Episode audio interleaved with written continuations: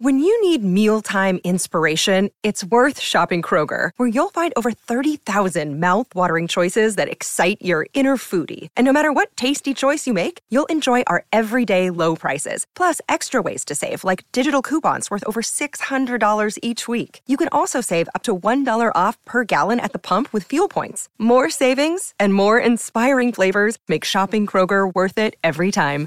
Kroger, fresh for everyone. Fuel restrictions apply. With threats to our nation waiting around every corner, adaptability is more important than ever. When conditions change without notice, quick strategic thinking is crucial. And with obstacles consistently impending, determination is essential in overcoming them. It's this willingness, decisiveness, and resilience that sets Marines apart. With our fighting spirit, we don't just fight battles, we win them. Marines are the constant our nation counts on to fight the unknown. And through adaptable problem solving, we do just that. Learn more at marines.com.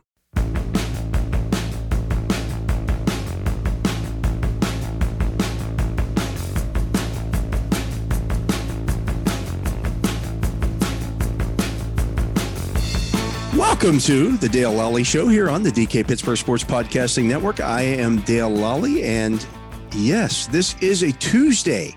And if you're listening, a regular listener to the Dale Lally Show, you understand that, well, this is something a little bit different.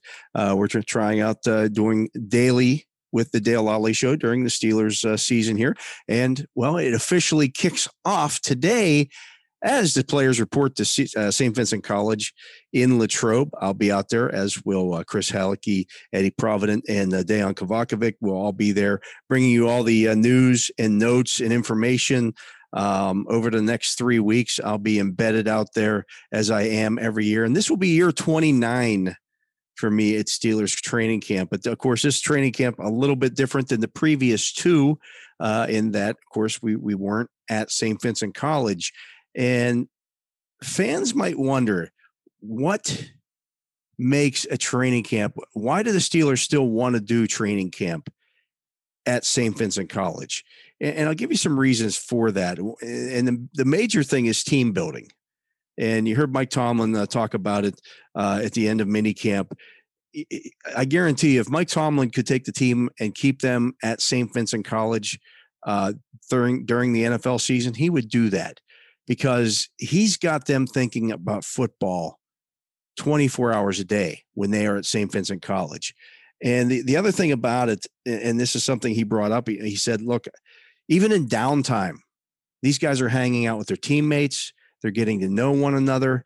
And, and so that's a big deal. That's something that you fall back back on in you know November when it's the fourth quarter and you're playing the Browns and you know something happens and you, you, you fall back on that brotherhood you fall back on that those bonds that are created uh, at St. Vincent College eh, you know when you're you're living there in a dorm with everybody for 18 straight days uh, it, it, does create something that's special and I've seen it year after year um, and, and you kind of miss that a little bit when they didn't have it the last two years. Yes you can still have friendships and a bond but the Steelers have always had a, a special relationship with each other in that locker room, whether it be Jerome Bettis, uh, you know, taking basically everybody on on the team under his wing and being that guy for everybody on the team. You know, whether it be offensive guys or defensive guys, if they needed something, they knew they could go to Jerome Bettis, whether it be to talk, whether it be to, to, to you know figure out a situation. That guy now is Cam Heyward. He is he is basically the Jerome Bettis of this team. He's the guy that's been here the longest now. Uh, of course, had been here since 2011. Now that Ben Roethlisberger is gone, he is the elder statesman on the Steelers roster. And he's also the guy that everybody looks to for leadership. And you'd like to have a, a, leader on the offense and a leader on the defense. And that's why, you know, Mike Tomlin talks about, you know, creating a leadership role for Najee Harris. He'd like him to be that guy. You can't force it you can't. And that's why, you know, it took Ben Roethlisberger a few years to become a team captain because he had guys like Alan Faneca, like Hines Ward, Jerome Bettis on that side of the ball with him. He didn't have to be a leader. Now, as a quarterback, you're naturally the leader, but you don't have to be that guy. You don't have to be the rah rah. I'm going to gather everybody around me and give the pregame speech and do all that kind of stuff. But that guy's Cam Heyward now. And this is where that kind of gets cemented when you're at training camp in these kind of situations because everybody takes their key off of how that guy works. That's why you seldom see Cam Heyward take a day off. If he does take a day off, it's because he's really banged up or Mike Tomlin just wants to take it easy on him because Cam won't take a day off on his own. That's just not who he is. Um, so you know that that's that's one of the things that's going to happen here as the Steelers roll into their first practice on Wednesday. Uh, of course, Wednesday, Thursday, and Friday of this week they won't be in pads. Uh, that will happen on Saturday and Saturday. Looking forward to backs on backers, the first real football type thing that takes place in a training camp.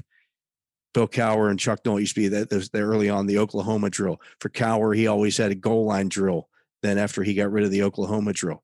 That kind of showed that that first Saturday, he'd, he'd break out the goal line drill and they would go live and that. Tomlin has done it with the with the backs on backers drill, and then they go to live tackling. And there aren't a lot of teams that do that. I can remember when the Detroit Lions came to the Steelers training camp. They had, they had crossover practices with them when Jim Caldwell was the uh, head coach there.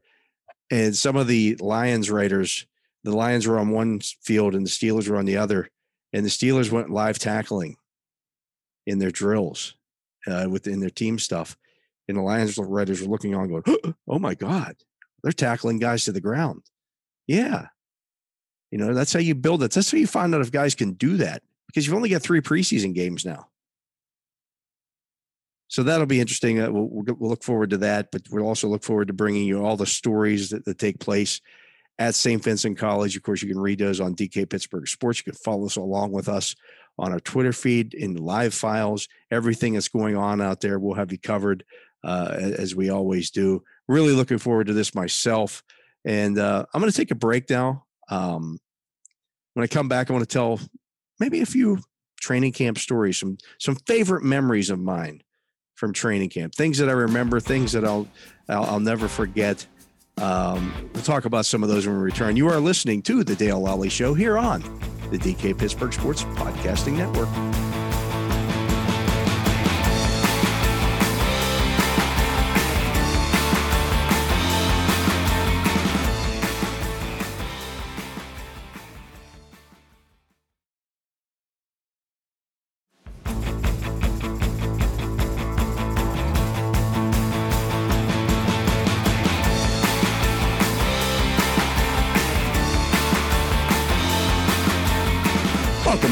Am Dale Lolley. You're listening to the Dale Lolley Show here on the DK Pittsburgh Sports Podcasting Network. And I mentioned previously, uh, this is going to be my 29th training camp.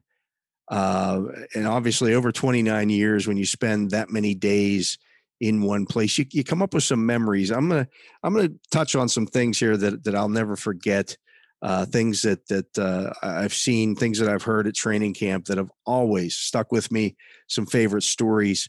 Uh, the first one I'm going to share with you, I can remember talking to Ike Taylor, and he was talking about it may have been his second or third year in the NFL, and he was moving into the starting lineup, and he was talking about that opportunity to be in the starting lineup for the Steelers. And it was me and maybe another reporter or two were talking to him outside of the uh, of the cafeteria, and Ike was asked about that starting opportunity, and said, "You know, a once in a lifetime opportunity only comes around every so often." It's a once in a lifetime opportunity, Ike. It can only come around by definition once. But that was Ike Taylor, a little malaprop there. He's, he, uh, of course, uh, uh, good at that. But he's gotten so much better at the media stuff. Uh, Ike doing his own radio shows, his own podcasting. He's he's really branched out and done a nice job with himself in his post uh, post football career. But that uh, that quote was actually picked up and it ran in Sports Illustrated uh, later that year. Uh, Ike Taylor's uh, kind of nonsensical look at a once in a lifetime opportunity. I also remember when Myron Cope, uh, the great uh, Myron Cope, came out, and Myron was was up in age a little bit, and Myron brought a little stool out with him to training camp that he could sit on. It it had it had just one leg on it uh, that he could just kind of lean on and, and, and kind of lean back and, and put his butt on. And wouldn't you know, there's a play coming straight at Myron. And everybody we thought that Myron was going to get killed. Myron jumped up and got out of the way. Uh, not supposed to sit on the sidelines. That's one of the rules for reporters. And Cope almost learned that the hard way when he almost got run over. I can remember another time I was standing along the sidelines, and this was just a few years ago. This was Le- maybe Le'Veon Bell's second year in the league, maybe third year in the league, because uh, maybe probably his third year, probably so 2015, uh, because Stephon Tuitt was a starter by then as uh, obviously was Cam Heyward. And I can remember I was standing along the sideline at the practice field, and there was a little dump off pass to Le'Veon Bell along the sidelines. And Bell's coming that coming right towards me along the sidelines. And so were Tuitt and Heyward chasing the play from behind. And I just remember looking at those two massive human beings as they sprinted in my direction. I mean, they were coming right at me. And I thought, boy, I would not want to get tackled by one of those guys, let alone two of them at the same time. Those are two big men moving very, very fast.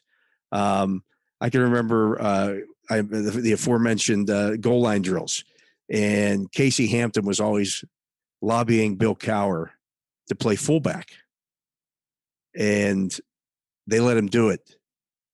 And Hampton uh, ran the uh, ran the lead into the into the line of scrimmage, and I believe if if memory serves, it was Clint Kriewaldt came up into the hole and, and hit Hampton dead on in the hole, and it was just a massive collision. And I don't even remember if the runner scored or not.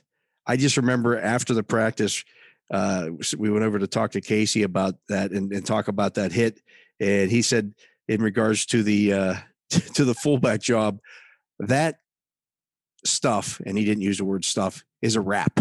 He was not going to play fullback anymore. That was it for him. He was not going to put himself in that kind of harm's way anymore uh, because that just was not worth it. Um, I can, you know, I can also remember, uh, you know, when Jamain Stephens couldn't make it through the run test. He had gotten married in the off season um, after mini camp and, and, and it gained a little bit of weight while he was on his honeymoon and he collapsed. He couldn't get the, uh, couldn't finish the run test. And I believe at that time it was 22 timed 100s. And Greg Lloyd standing over top of him and waving the towel in his face, trying to cool him down. And of course, everybody wrote about it. And later that night, we were talking to Tom Donahoe, who was still the uh, the general manager at the time. Actually, he was still the he was the football director of football operations at time at that time for the Steelers. That was the title of the job, even though it was the, the de facto general manager and he was he was berating some of the media members for because we made fun of Jamain Stephens for not being able to finish that run test. He said, "You guys couldn't do it." And so the next day, me being the young guy that I was at the time, I was probably 27 ish, somewhere in there. I was in my late 20s, let's put it that way.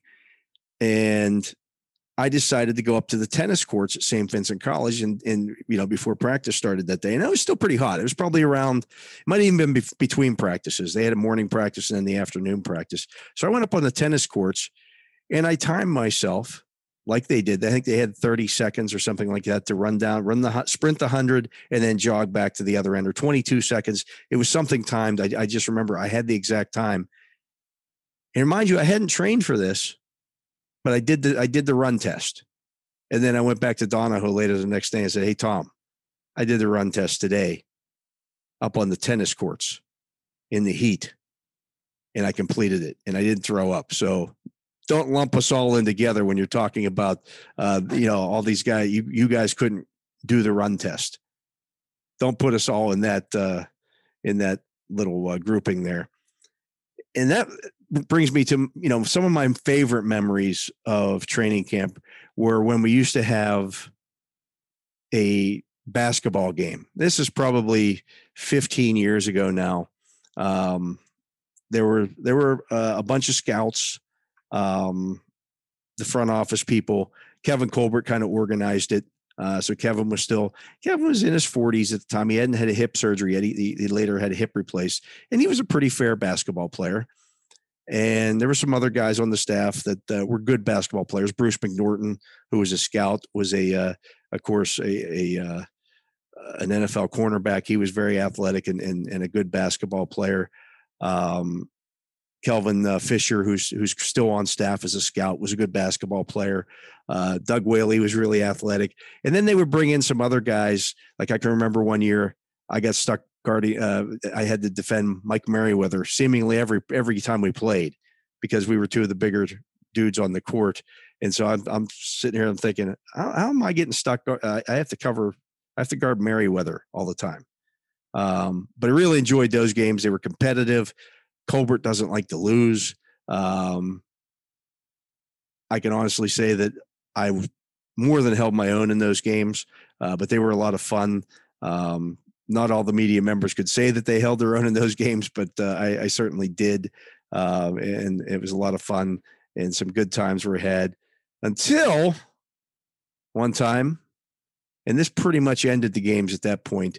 Um, Eric Metz, who is an NFL agent, he still does some representing uh, of some players, and he was playing with us. He had come out. I can't remember who his client was at the time, but he had somebody who was a client. And they had just signed a contract, or they were talking about signing a contract. I think it might have been Kendall Simmons, if memory serves right, but that I may not be correct on that one. But that that seems to be who I remember it being.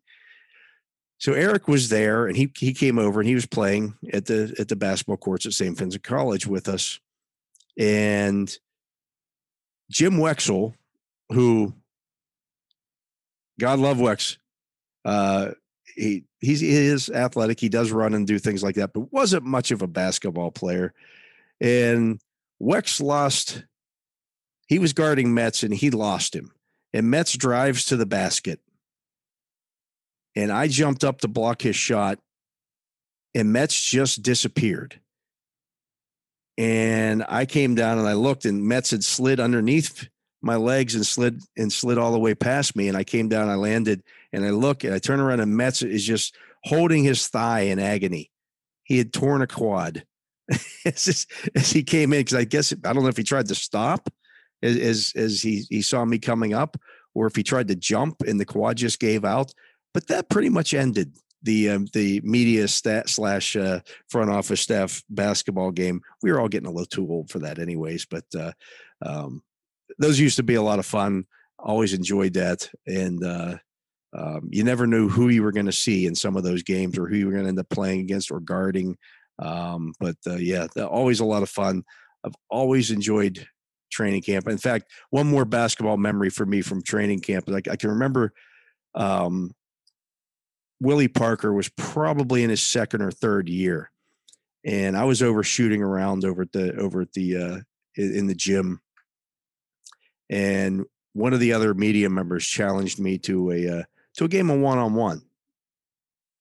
And we're playing, and I see Willie walk into the gym down at the other end, and he's walking through, and I'm playing. I I pull up, I, I hit a three point shot with a guy in my face. It's meant we're playing make it, take it.